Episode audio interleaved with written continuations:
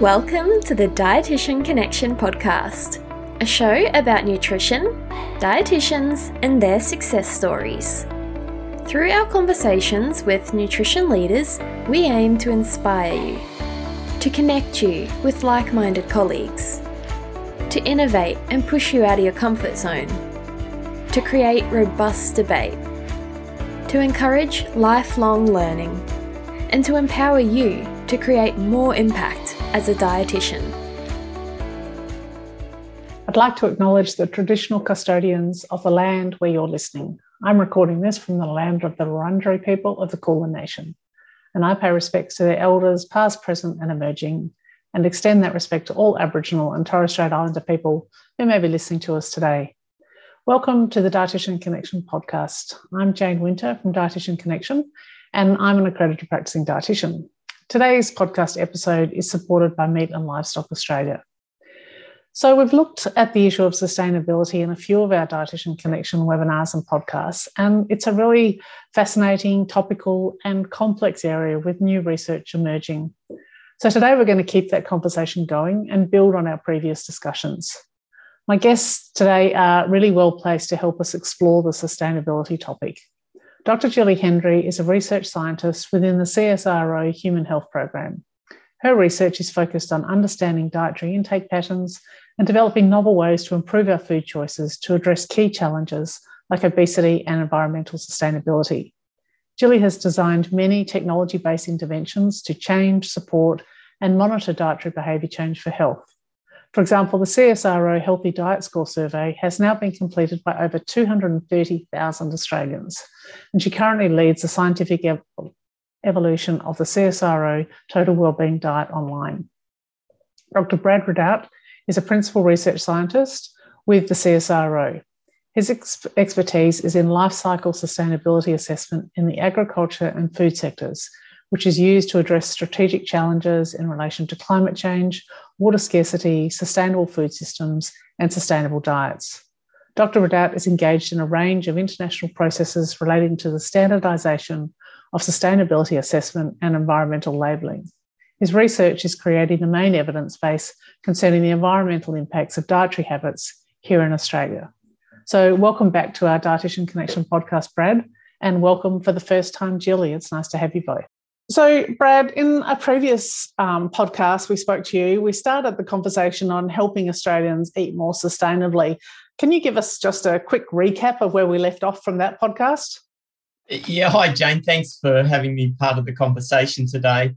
Of course, we, we all want more sustainable diets. We want healthier diets. We want diets that have lower impact on the environment. And there's so many people saying so many things, recommending so many shifts. You should eat this and don't eat that. And a lot of people making it sound like it's a very simple matter. Um, but my concern is that um, a lot of those suggestions are not necessarily based on evidence, uh, or at least evidence that's relevant in the Australian context. Uh, and some of it's based on very theoretical modelling rather than you know you know the, the, the diets that real people eat each day. So, in previous uh, podcast, uh, I introduced some of the evidence we have um, here at CSIRO working together with uh, Gilly. Um, and what we're showing, it's a lot more complex than some people would have you believe. of course, uh, you know, with on the on the diet quality side of the equation, we, we've got to leave room for diversity. Not everyone wants to eat the same way as everyone else, and we don't always want to eat the same foods each and every day. We want variety. Variety is a good thing, but also on the environmental uh, side of the equation. And there's many different aspects to that. We want to protect biodiversity. We want to protect uh, the climate. We want to protect water resources. And, and there's other aspects to the environment as well. So when you put all these things together, um, it actually becomes uh, quite a complex challenge to improve all these things at the same time because um, there's so much diversity. And uh, but this is what we've tried to do, and I gave a brief update last uh, time. We we did model um, Australian diets. We've got a sample of more than nine thousand Australian adult diets from the Australian Health Survey, and um, we've been looking within all those different diets for ones that are of higher diet quality and do have lower environmental impacts. And um, we use quadrant analysis, so we're talking about real diets. We're not just picking and choosing them ourselves. And what we found was that um, you could improve diet quality quite substantially. The diet quality score went up by more than 40%, but actually the environmental impact score only was able to be improved by about 15%. So, you know, although we all have the have the great aspirations for these uh, super healthy and, and, and diets that have negligible impacts on the environment, actually the ability to improve or reduce environmental impacts by dietary change is, is there, but it's probably uh, more modest than some people would, would have you believe. What the evidence is pointing to is that really it's on the production side of the equation where the heavy lifting has to come. I mean, dietitians and nutrition professionals can do a lot to improve the healthiness of Australian diets, um, but we can only go so far as consumers in terms of reducing our environmental impacts because um, what we really need is for more improvements to occur on the production side of the equation. So that that was the the roundup message from last time that we need to um, sort of moderate our expectations on just how much environmental improvement can be achieved through dietary change uh, uh, alone. Because at the end of the day we all go uh, shopping for the foods that are there uh, to be bought and um, really we want lower environmental impact foods to buy um, all foods have environmental impacts yeah. and we can, we can only achieve so much by choosing one type of food and not others yeah, that's that's a really interesting point, and I guess a lot of us um, come to this topic area quite naively, and we just think, oh, we'll just swap out one food for another food, and that will make all the difference to the environment. and we've done our bit for sustainability, but as you point out, it's a lot more complex than that, and there's so many stages in the food production sort of cycle. But so, can you tell us um, what new evidence there is on these environmental indicators because as you say there's it's not just one indicator there's a lot of things to consider. So can you tell us has there been new evidence? Uh, are there advancements in the research to add to our story about sustainable yes we, we have taken another significant step forward. I mean with the previous work i just spoke about we, we looked at three environmental aspects. We looked at climate impact, we looked at water scarcity footprint, and we also looked at cropland demand. And that's important because uh, croplands have a big impact on biodiversity.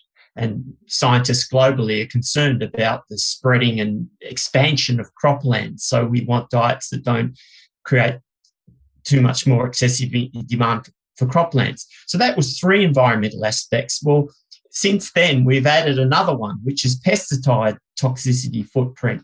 When we use pesticides and they're used widely, you know, they, they, they go into the soils, they go into the environment, and they, they have in, in environmental impacts as well. And so we added this, this fourth uh, dimension to our ever expanding list of environmental um, aspects we've been studying. But the interesting thing about pesticides, what we found with the Australian diet, was of course it's the discretionary foods because we eat so on average Australians eat so many of them. Uh, most of the the highest contribution to the uh, pesticide toxicity footprint comes from discretionary foods, but the second biggest contribution came from fruits. Would, would you believe? Now you know uh, dietitians probably saying, "Oh no, not fruits! You know, we need more fruits." We, we, but uh, you know, nearly uh, nearly thirty percent of the footprint was just coming from fruits alone. So this is this is just further reinforcing the problem. If you just try and eat foods that have no environmental impacts, there won't be any foods left to eat. yeah, so it's a um, balance.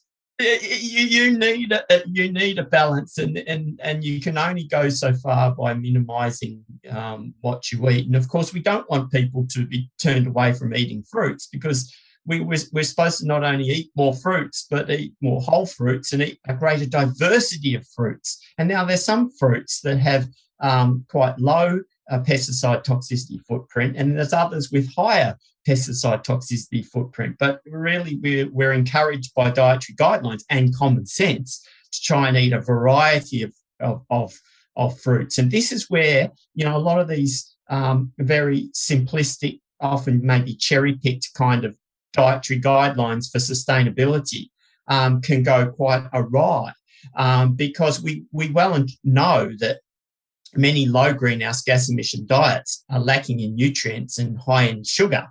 Yeah. you know, if we want to avoid pesticide toxicity footprint, suddenly we want to avoid fruits. You know that.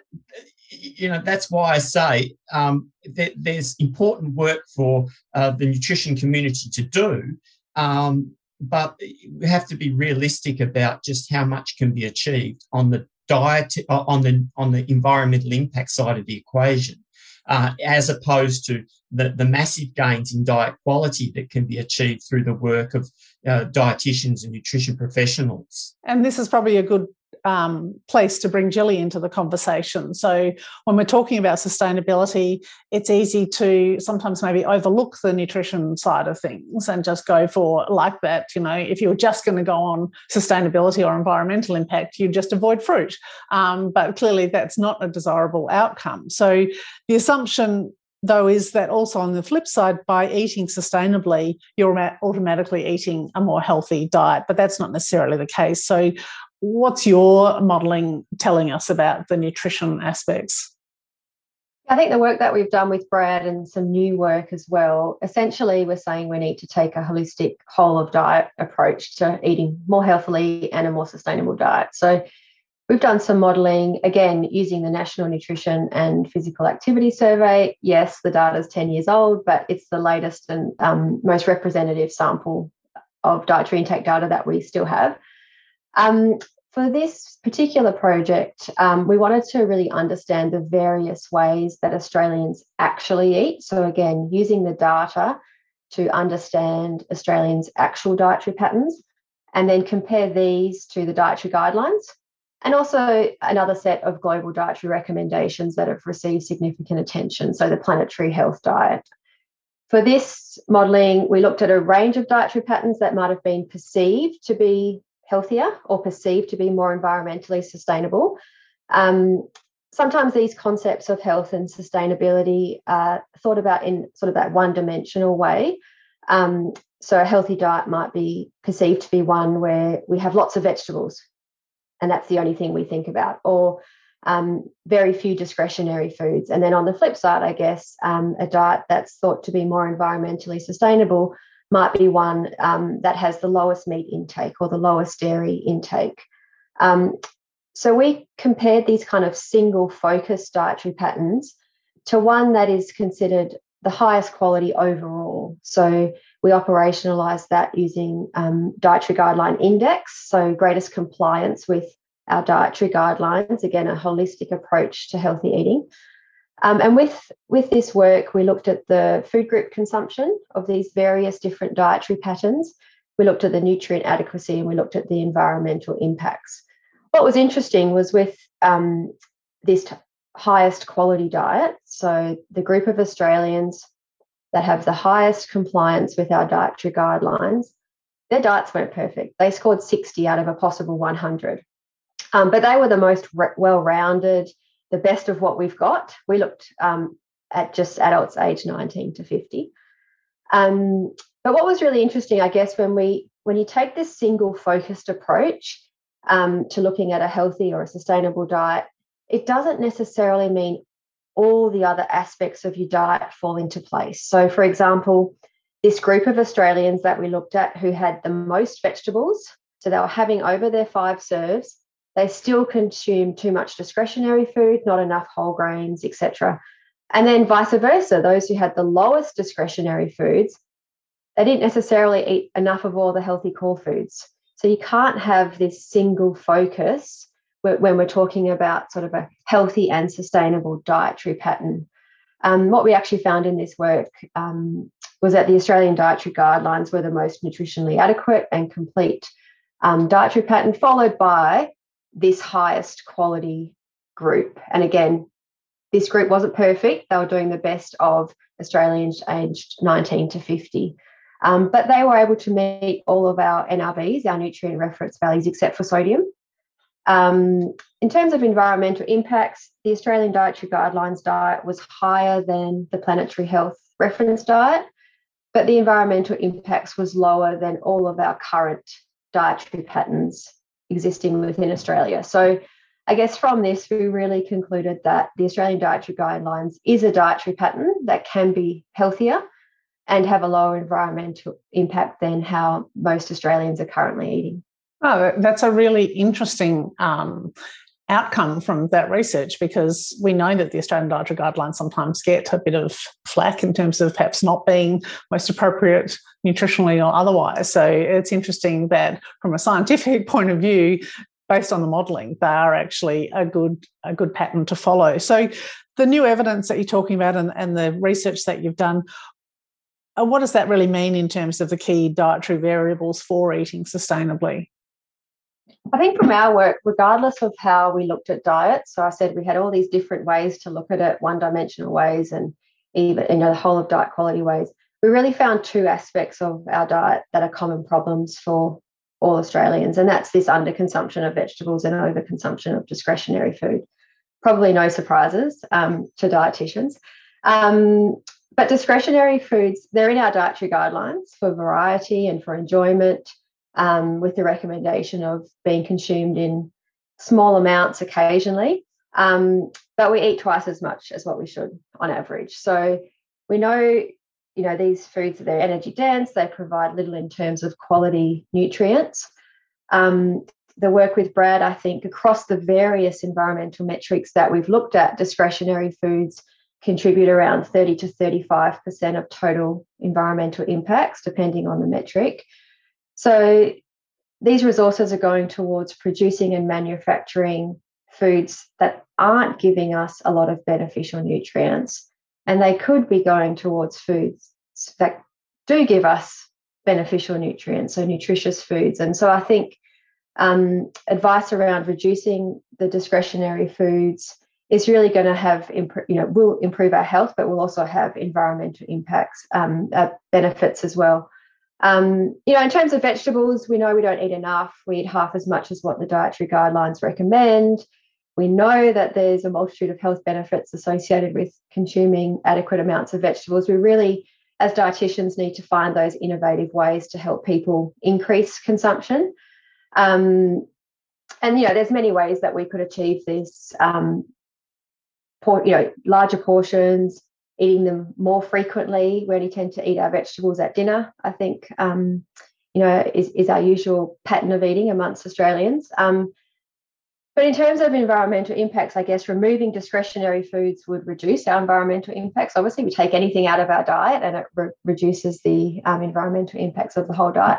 But at the same time, we need to increase our vegetable consumption. So again, we've you know adding we're taking out, but we're adding something else. So you know, first step maybe increase our vegetable consumption. And then as Brad spoke about in terms of that was with fruit, but with vegetables, there's also some veggies that are have a higher impact and a lower impact. So once we're eating the right amount, then we can tweak maybe our preferences for certain vegetables um, that may have a lower envir- environmental impact. But I guess one step at a time.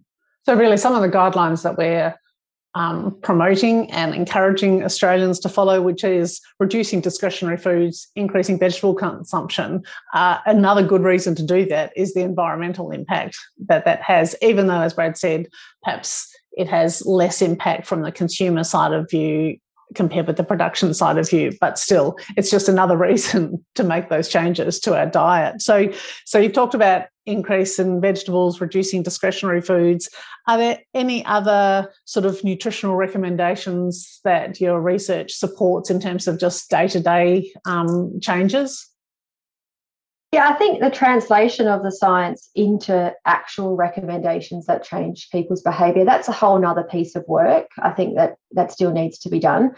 Um, yeah, nutrition recommendations are only as good as their level of adoption. So to realize the environmental and the health benefits of recommendations, they need to be adopted by as many people as possible so that really practical, realistic actionable, graduated advice that helps people, you know, buzzword of nudge people, but helps people gradually improve their food choices at a meal, then becomes at a, across a whole day, and then becomes their diet. I think you know we see that moving the average Australian, um, sorry, moving people from the average Australian diet in in our work over to even the highest quality diet that we looked at. So again, it's not perfect, but it's better than what the average is, would achieve more nutrient dense diet for a similar environmental impact. So again, we're using the resources, but we're getting bang for our buck essentially in terms of nutrition. And that's really what we want to do in the first instance, I think.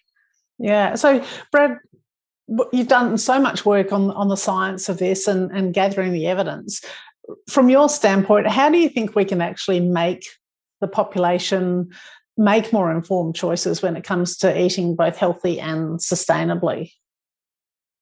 Well, I think we've got to move away from these gimmick sort of solutions, like just give up this or eat that, or, or have I got a product for you sort of thing, uh, as though that makes uh, a big difference. Uh, Which I tends think, to be our fallback position on just about anything, doesn't well, it? Like if you've yeah, got diabetes, well, people, do this, or obesity, do that. You know, it's always like, here's the answer. It's never that easy, is it? Yeah, well, I could I could uh, reinforce the message about discretionary foods because something that didn't come out before was the fact that dietary energy and, and environmental impacts are, are correlated. In, in other words, the more food you eat, uh, the more dietary energy you consume, the higher the impacts are. It, you know, irrespective of exactly which food you're eating, the more dietary energy you're taking in, the impacts all go up. It's just like anything, you know, the more pairs of shoes you buy, uh, the more your environmental impacts from shoes, regardless of whether you happen to be buying, you know, this shoe or that shoe or whatever shoe or clothes or holidays or, um, you know, whatever it is. Um, so things that tend to cause us to overconsume dietary energy. And now, now we're talking about discretionary foods all over again. So, you know, people should be motivated to think twice about their level of diet, uh, discretionary food consumption from their own personal health perspective, although people don't seem to be getting that message very strongly because I see the shops are full of these discretionary foods, so someone must be buying them. yeah. uh, I'm not saying that I'm guilt free, but um, but that, that that's a biggie um, because when we eat these energy dense foods, we tend to inevitably consume more energy than we need to so to be healthy. But the second thing and it's a, it's kind of like a uh, you could think of it as a, a waste. Uh, you know there's a there's a very detailed survey in, in in the UK that came up with the conclusion that a third of the food that was bought by households was thrown away now people have done all sorts of surveys in Australia and as far as we can tell we're not much different although most people will say um, you know, I don't waste food. You know, everyone's wasting food and and and and substantial quantities of, of food. If people want to do something that would make um, a, a major difference, just stop wasting food or avoid wasting food. I mean, it's hard to get down to zero, um, but think about making a shopping list before you go shopping. Think about yes. you know, um, you know, eating up leftovers, these sorts of things, you know, can't be avoided entirely. But there's a massive, I mean, if we're wasting 30% of the, a third of the food that comes into our homes ends up in the bin, that's a third of the environmental impacts. All the irrigation that was performed, all the fertilizers that were used, all the greenhouse gases and trucks driving around and machines milling and baking and everything else under the sun. Um, you know, it's all happening so that at the very end, it goes in the bin. Uh, you know, people looking for um, sexy solutions, I guess, you know, you know, but no one really wants to talk about food waste, but it's probably one of the more important things that people could do before they even think about switching their diets. Yeah, um, the obvious guess, thing. Yeah.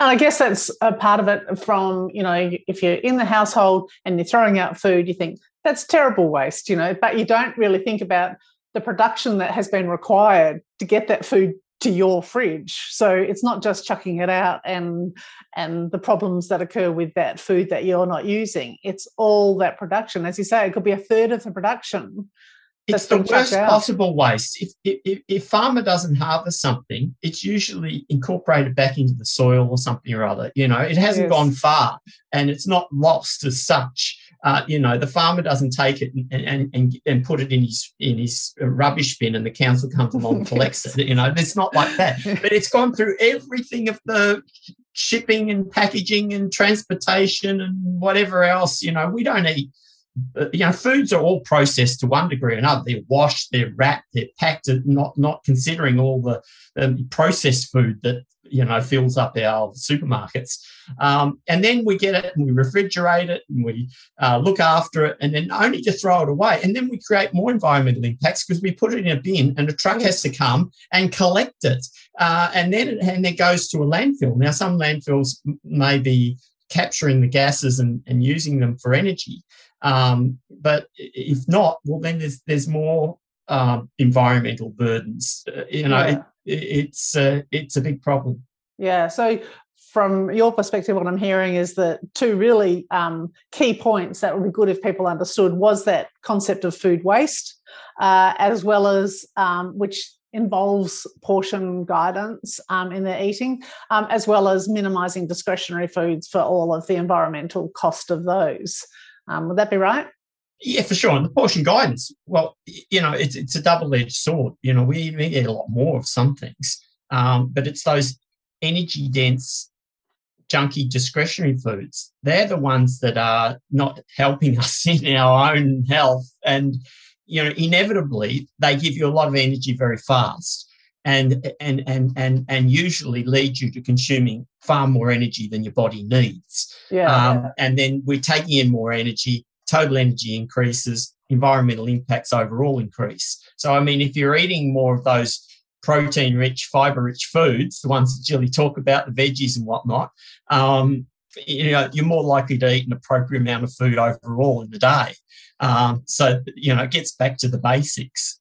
Yeah. So, Julie, if we can finish up with you then and, and keep on that sort of practical slant here, what do you say, or what do you consider would be like three key ways for dietitians who are our audience here, um, who are talking, I think, more and more um, to their patients, their clients about sustainability in their diets? What would be your three key ways that they can give some practical guidance um, to support that diet that's both healthy and sustainable? Yeah, I think you know dietitians are best placed to give that practical advice. Um, you know, just interestingly, in a, re- a review we've just done of dietary guidelines around the world, that's kind of one of the conclusions that the dietary guidelines are really lacking in terms of the how-to, the practicals to help people actually action the message that they contain. So this is where I think dietitians are, are really important.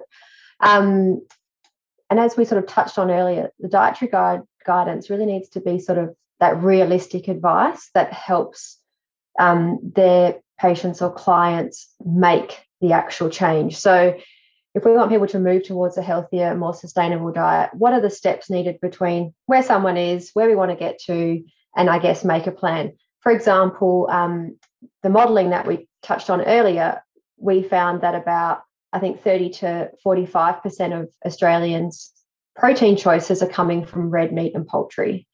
And then um, legumes are making up less than 5%. So if we want somebody to have this dramatic switch to, you know, have 80% or whatever, you know, plant-based proteins, that's a huge jump for somebody to make.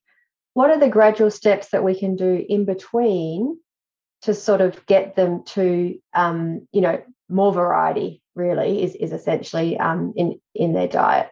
The other thing, probably, and we've touched on it already, is you know, eat to your needs. So, and dietary energy is associated with total environmental impacts. It's also associated with weight gain, as we know. So, regardless of where the kilojoules are coming from, eat, eat when you're hungry, eat to your needs. Try not to eat, you know, overconsume at, at, any particular meal. Um, we can do that through portion size, and we have talked about portion size already. So, buying and preparing and consuming appropriate foods in appropriate portions.